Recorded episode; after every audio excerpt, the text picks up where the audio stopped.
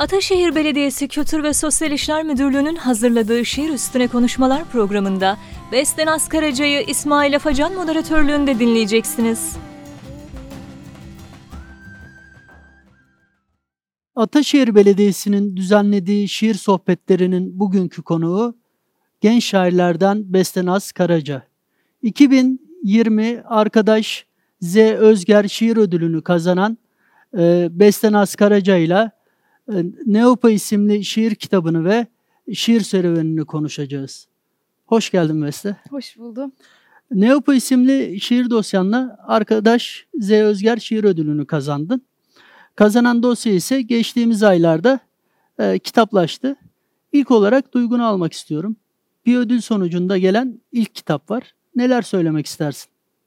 Çok mutluyum öncelikle. Tabii ki çok heyecanlıyım da bir taraftan. Ee, yeni yeni e, geri dönütler almaya başlıyorum okuyan insanlardan ve çok mutlu ediyor bu beni. Ee, bu dosya aslında çok uzun bir süre sonucunda çıkan bir dosyaydı, bir kitaptı. Ee, ve uzun hayaldi, uzun bir hayaldi aslında. Dolayısıyla e, birazcık da gerçeklikten uzaklaşmıştı olma ihtimali. Ödülle gelmesi apayrı bir gurur elbette. Hele ki arkadaş Zekai Özger'le ismimin anılıyor olması beni çok başka bir yere koyuyor benim gözümde. Adımın rengi değişti belki de. evet. Ee, kitabı geçmeden e, sormak istiyorum. E, ismi nereden geliyor? İsmi dikkat çekici. Naupa ismini nasıl açıklarsın bize? Naupa bundan iki sene önce Eduardo Galeano'nun bir kitabını okumuştum ve günler yürümeye başladı. Kitapta bir seneyi günlere bölmüş ve e, her güne dair önemli bir olayı anlatıyor. E, günlerden bir günde bir Latin Amerika'da gerçekleşen bir direniş söz konusu. E, ve orada Naupa diye bir kelime geçiyor. Quechua dilinde anlamı hem oldu hem olacak. İki kipte de kullanılabilen bir kelime. Ee, bizim dilimizde ne yazık ki böyle bir kelime yok. Farklı kelimeler kullanıyoruz, farklı kipler kullanıyoruz. Ve çok etkilendim bu kelimeden. Ardından şiir yazıldı. Sonrasında da dosyanın adı haline geldi. Evet. Ee, peki e, Naupa'dan bahseder misin biraz? Nasıl bir tarihselliğin ürünü, nasıl bir arka planı var? Naupa'nın içerisindeki şiirler 2014 ve 2018 seneleri arasında yazılmış şiirlerdi. Ee, yani 15 yaş ve 19 yaş arası. Tam lise dönemine denk geliyor. Benim birçok duyguyla daha yeni tokalaştığım dönemler, birçok fikri duyduğum ve her birine ayrı ayrı hayret ettiğim, şaşırdığım dönemler. Bir taraftan e, aile aileyi yeni tanıdığım, ne olduğunu anlamaya çalıştığım zamanlar. Bunların hepsi böyle kocaman bir karmaşa içerisinde birbiri ardı sıra gerçekleşen şeyler, algılayışlar. Ee, ve aslında dosyanın tamamında da bunların silsilesi mevcut. Lisenin ilk iki senesi çok tek başına geçmişti benim adıma. Ee, arkadaşlarımla o kadar konuşmazdım, sürekli bir şeyler okurdum. Kenarda dururdum yani aslında. Sonrasında yavaş yavaş insan ilişkilerine dair bir şeyler öğrenmeye başladım. Ee, çok izledim, baktım ve geçirilen vaktin ne kadar değerli olduğunu, ne kadar besleyici olabildiğini fark ettim. Sonra o arkadaşlıklar kırıldı, çatladı. Bunlara dair bir şeyler yazdım. Aileyle ilgili sorunlar oldu. Her gencin başına gelen hmm. şeyler tabii. Onlar konu oldu. Köyüm konu oldu. Kavaklar konu oldu. Her şey oldu yani. Bu duyguları e, romanla, öyküyle değil de neden e, şiirle yazmayı tercih ettin? Ben hiçbir zaman kendimi düz yazıda yetenekli görmedim. Ee, ve yeterli de gelmedi bana. Şiirde hep bir daha daha tatmin etti beni hep. Kısa cümleler, kısa anlatımlar, daha büyük, daha sadece onunla oluşan imgeler, sadece öyle var olabilen imgeler ve bunların e, birbirlerine örülmesi aslında yani çünkü bir e, oya gibi bir şey şiir şiir dediğim benim en azından benim okuduklarım öyle benim sevdiklerim öyle birbirlerine e, bağlandığı müddetçe o imgeler baktığınızda güzel bir şiir bu. Evet ben bunu okuyorum şu an diyorsunuz. E, dolayısıyla şiir daha bütün geliyor, daha tatmin edici geliyor bana yazmak adına. İlk şiirini ne zaman yazdın? İlk şiirimi e, 8. sınıfın yaz tatiliydi galiba. Denizde yüzüyordum. O ara daha yeni böyle e, büyük şairlerin e, tüm şiirlerini okumaya başlamışım onlardan etkilenerek şu an elimde bile değil şiir yani o şiiri Kimler mesela şairler? Kimler? Orhan Veli var. İlk, ilk okuduğum şiir kitabı Nazım'ındı. Tüm şiirlerini okumuştum ama bu yazdığım ilk şiir ondan çok sonraya denk geliyor yani Peki. Nazım Hikmet'i okuduğunda ne hissettin? Yani 8. sınıftasın. Ee, Nazım Hikmet şiirleri okuyorsun. Ee, sonra arkasından ilk şiirini yazıyorsun. Ee, Nazım'la başlamak nasıl bir duyguydu? Nazım'ın yeri bence herkeste apayrı olmalı. O onun yazdığı şiir çok çok şeyi değiştirmiş bir şiir. Çok insanın hayatına da dokunmuş biri. Ee, ben çok memnunum ilk onun şiirlerini okumuş olmaktan. Hala da gördüğümde o ilk hisle okumaya devam ediyorum. Kitaptan e, bir şiirini paylaşır mısın bizlerle? Ne dersin? Elbette. Tabii ki. Hüseynik, içimden çitilediğim her kelime bu tülbende çiçek dökülmekte. Çentik çentik ağaçlar kadar katli vasiptiniz. Elleriniz soygun, gözleriniz kurum, yanaklarınız dinelik tarhana. Koynunuza feleğin cevrini alıp yürümüşsünüz yola. Umut kefil olmuşsa bana, gayrısı kalsın dünyaya. Kıygın bir suskunlukla oturmuştunuz Sivas yazısına. Yamalara sürdüğünüz el daha orada gitmedi. Yaşmaklıları açtınız. Savurdunuz yalanın kumunu. Fileyle iş gören mühletle can verdi. Siz hala katlivasiptiniz. Ama serde güzellik var. 41 şahin kanadı, 41 ateş uzakta. Ama serde güzellik var. İnançla paklanır insan. Su gök kız, su ak kız. El ayası ekmek. Bileğine nefes yazılan yine inançla paklanır insan. Kolu kanadı noksan bir muamma, su kadar katlivasiptiniz. Akıp gittiniz, bitmedi ezanız. Ama serde güzellik var. 41 kitabın küfü kadar, 41 kendi kirişini kendi geren yay. Ama serde güzellik var. Ne güzel. Ee, Nazım Hikmet'ten bahsettik. Biraz e, şiirsel kaynaklarını in- inelim diyorum. Ee, seni derinden etkilemiş, şiirini beslemiş şairler kimler? Bu bu soruya e, tek bir kelimeyle böyle işte toplumcu şairleri çok okuyorum ve onlar yol gö- gösteriyorlar bana. Onlar en çok besliyor ya da işte e, başka bir başka bir şey söyleyemem ama e, şimdilerde Bedir Ahmeyvoğlu'nu çok okuyorum. Tekrardan başladım. Eloğlu'nu çok okuyorum. Şimdiye kadar da ya Cahit Irgat'ından e, Behzat Lava bir sürü başka ismi geze geze geldim ve e, işte söylüyorum ya Nazım Nazım'ı da koluma takıyorum. Eloğlu'nu da koluma takıyorum ama bunların ikisi de e, inanılmaz farklı görünmüyorlar bana. İkisi de şiir yazıyorlar ve ikisi de çok güzel yazıyorlar. Dolayısıyla çok geniş böyle elim elimden geldiğince geniş tutmaya çalışıyorum o yel, yelpazemi. Kendi kuşağından okudukların var mı? Var tabii ki. Ee, Kimler? benim ya kuşak e, daha daha genç insanlardan bahsedelim. E, Devrim Horlu'yu çok seviyorum. Oğulcan Kütük. E, benim yaşında olduğumu bildiğim e, Ozan R. Kartal. E, bu üç isim çok çok hoşuma gidiyorlar. Onları sahiden. beğenmendeki nedenler ne peki? gerçek olan şeyleri yazıyorlar. Gördükleri etraflarında gördükleri şeyleri uyarlıyorlar o dillerine. Şu ana kadar getirdikleri dile. Ve ortada gerçek bir şey görüyorsunuz. Yani bir kurmaca değil yazılan şiir. Kullanılan kelimeler gerçekten gelen kelimeler. Ne gibi gerçeklikler mesela? Biraz örneklersek. Ne gibi gerçeklikler? Ee, sokakta yürürken rastladığınız dilenciden e, şirket sahibine kadar genişleyebilen şeyler bunlar. İsminden bahsediyor. Neden Oğulcan'ın isminin Oğulcan olduğundan bahsediyor bir şiirinde. Devrim bir şiirinde e, annesini kaybetmiş bir çocuğu anlatıyor. Devrimin annesi hayatta.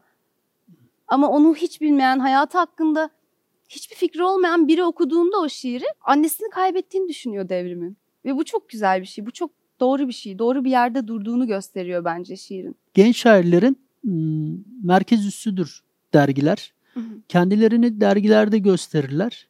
Peki e, şiirlerini yolladığın, takip ettiğin dergiler var mı? Elimden geldiğince takip etmeye çalışıyorum diyeyim. Ee, sözcükler, Yeni E, e, Ecinliler.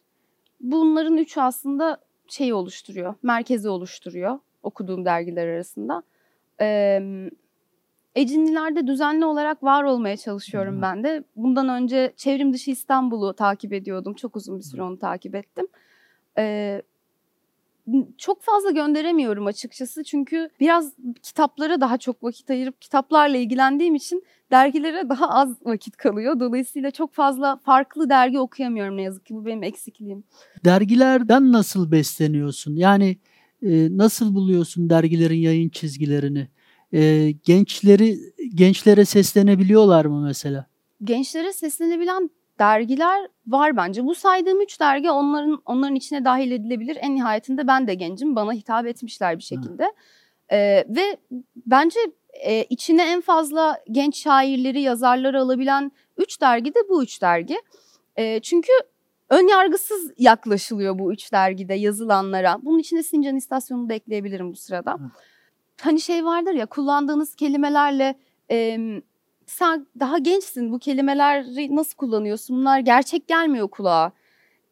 Bunu yıkıp atıyorlar bu, bu dergiler. O yüzden çok e, iyi bakıyorlar yazarlarına, şairlerine. Bu çok önemli bir şey. Gençler de bunu anlıyor. Hep şey denir mesela e, bir şair e, kendinden önceki kuşaklardan beslenir. Böyle bir algı vardır. Evet bir yönüyle doğrudur. Diğer yanıyla da e, kendi kuşaktaşlarını okuyarak da beslenir aslında şairler. Mesela sen e, kendi kuşak kuşağındaki arkadaşlarını okuyarak işte onların şiirlerini takip ederek e, kendi şiirsel birikimine neler katıyorsun? Benim hayatım İstanbul'da geçti. İstanbul'da doğdum, burada büyüdüm. İki sene öncesine kadar da buradaydım. Ee, Ankara'ya taşındım üniversiteyi kazandıktan sonra. Şimdi iki, iki sene öncesine kadar ki yazdığım şiirle şu an yazıyor olduğum şiir aynı değil. Her şeyden önce o şehir şehir var bir kere işin içinde. E, bunu başka hayatlara uyarladığımız takdirde senin yazdığın şiir bambaşka bir şey oluyor. Ve ben taşrayı öğreniyorum, İzmir'i öğreniyorum, Kırşehir'i öğreniyorum, Konya'yı öğreniyorum. Başka bir aileyi öğreniyorum. Beş çocuklu bir aile olmayı öğreniyorum. Bu nasıl bir şeymiş? Şu semtte oturmak ne anlama geliyormuş? Balkona çıktığında ne görüyormuş acaba o? Bunlar çok farklı şeyler. Küçük gibi görünüyorlar ama aslında e, onlar şekillendiriyor zaten yazdığımız her şeyi, ettiğimiz. Yine bir şiirle daha devam edebilir miyiz? Tabii ki. Çocuk kadın. Biraz çocuktuk, biraz kadın. Vuruldu çocukluğumuz. Bir damlanın şeffaflığı kadardı. Işığın kırılışı, bayram sabahı, mançonun sesi yıldız, galaksi puhu, tıngır mıngır balkon akşamları. Bir Bektaşi fıkrası okurdu müezzin, cemaatin ağzında gülücükler. Bir sokak, ellisini geçkin, sokakta bir akasya, altında muhteşem topallayan öpücükler. Tentelerin gölgesinde şehvet, bir de deli şevket. Pencerelerde İsmail teyzeler, kalp yetmezliğinin diğer adı İbrahim beyler, sonra yamanamamış çoraplarla ağır ipler. Pazar yerinde lacivert naylon önlükler parlıyor. Biliseli tezgahın başında bağırıyor. Domat bir lira, sevda bedava.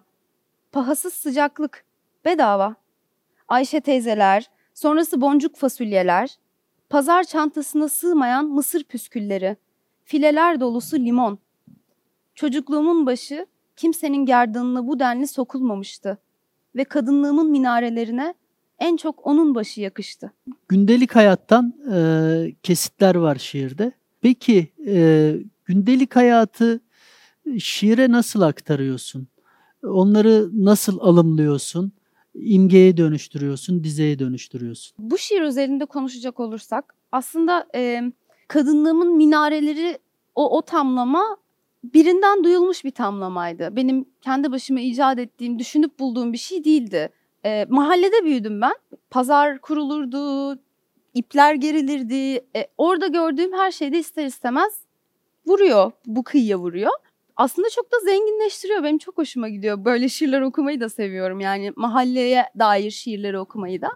E, ve günlük hayatın içerisinde vakit geçirdiğin insanlar e, bir noktada bir, bir cümle söylüyorlar ya da bir kelime söylüyorlar ve o an aklından geçen şeyle bambaşka bir anlam ifade ediyor o. Yoksa yani kadınımın minareleri hiç benim kullandığım anlamda değilmiştir muhtemelen ama hatırlıyorum. Birçok hani e, e, bir kitabım var. E, şiir yazmaya da devam ediyorsun. Şiirinin e, okuyan da nasıl bir his bırakmasını isterdin? Ben genelde şiire sarıldığımda yalnız olmamak için yani bir, bir yardım eli gibi görüyorum çoğu zaman aslında. Ee, bir şeyleri öğrenmenin yanında. Öyle görmelerini çok isterim. Birine e, yardım ipi olmasını çok isterim şiirlerin. Güvenmelerini çok isterim. Yani burada biri daha aynı şeyleri yaşıyor, aynı şeyleri hissetmiş hiç değilse.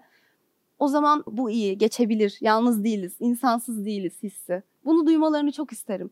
Zor bir sü- süreçten geçiyoruz. Pandemi var. Son dönemde gittikçe de artıyor. Yeni tedbirler de geldi. Pandemi günlerini nasıl geçiriyorsun? Ben Ankara'dan Mart'ta döndüm ailemin yanına İstanbul'a. Ee, tabii ki akademik dönem devam ediyordu ve biraz çok çok büyük bir bocalama yaşandı aslında. Dolayısıyla o dönem benim için kayıp bir dönem birazcık edebiyat anlamında da. Ee, pek bir şey yazamadım, pek bir şey okuyamadım.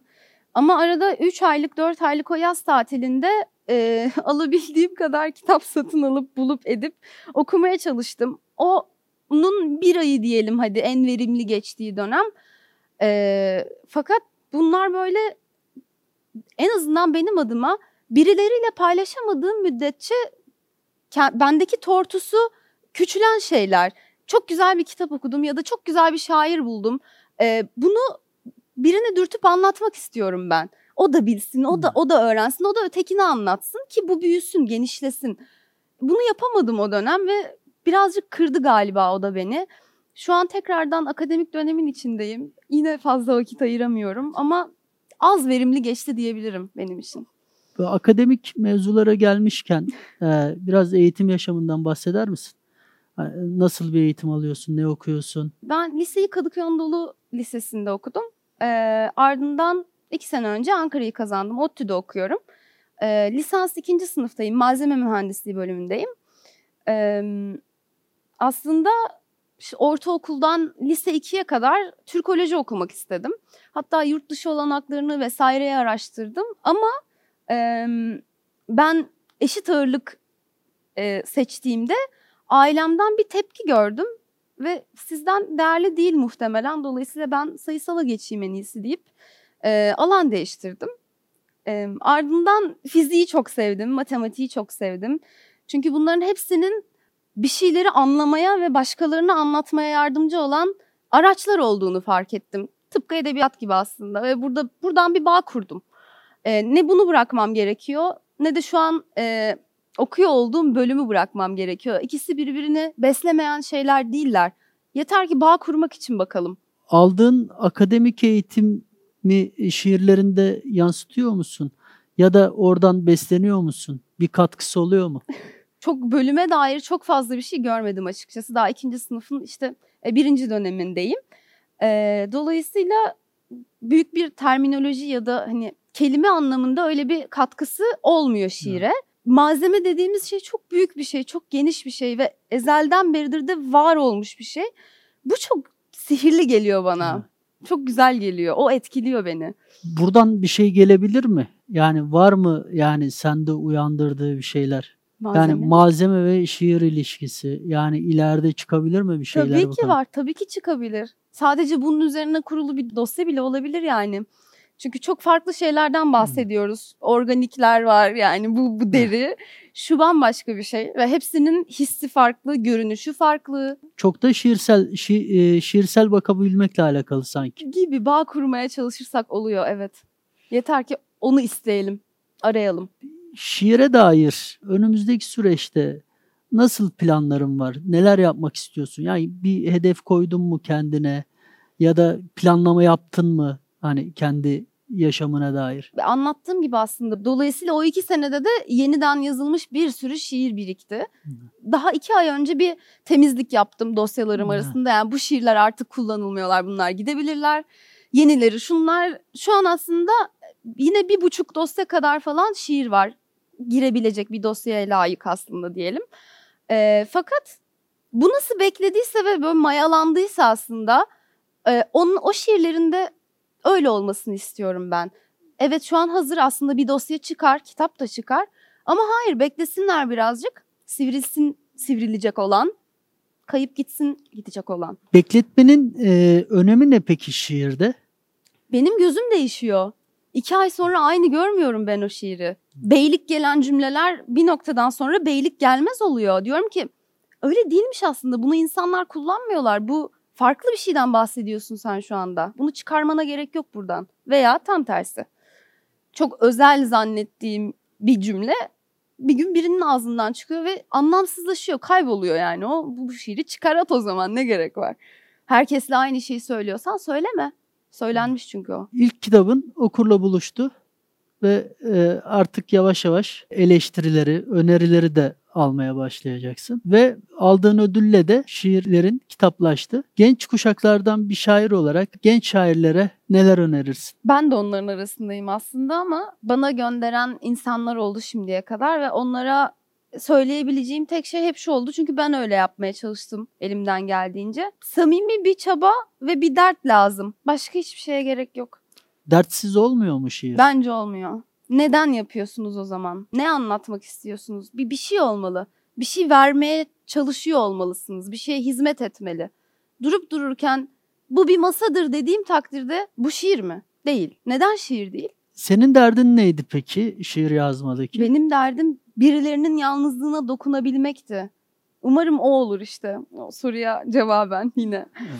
Umarım onu onu başarabilirim. Bugün genç kuşak şairlerimizden Bestenaz Karaca ile keyifli bir sohbet gerçekleştirdik. Başka bir programda görüşmek üzere. Programı Bestenaz Karaca'nın Naupa isimli şiiriyle kapatıyoruz. Naupa, Naupa diyordum daima.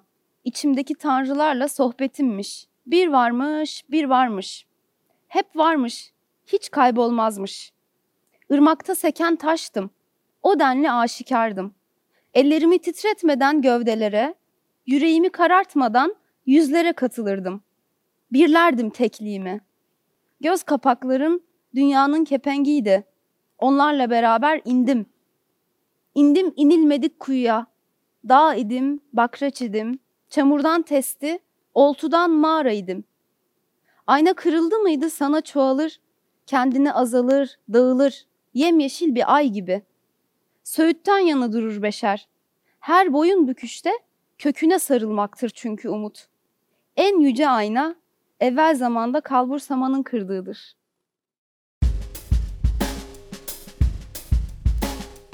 Şiir Üstüne Konuşmalar programında Besten Askaraca'yı dinlediniz. Esenlikler dileriz.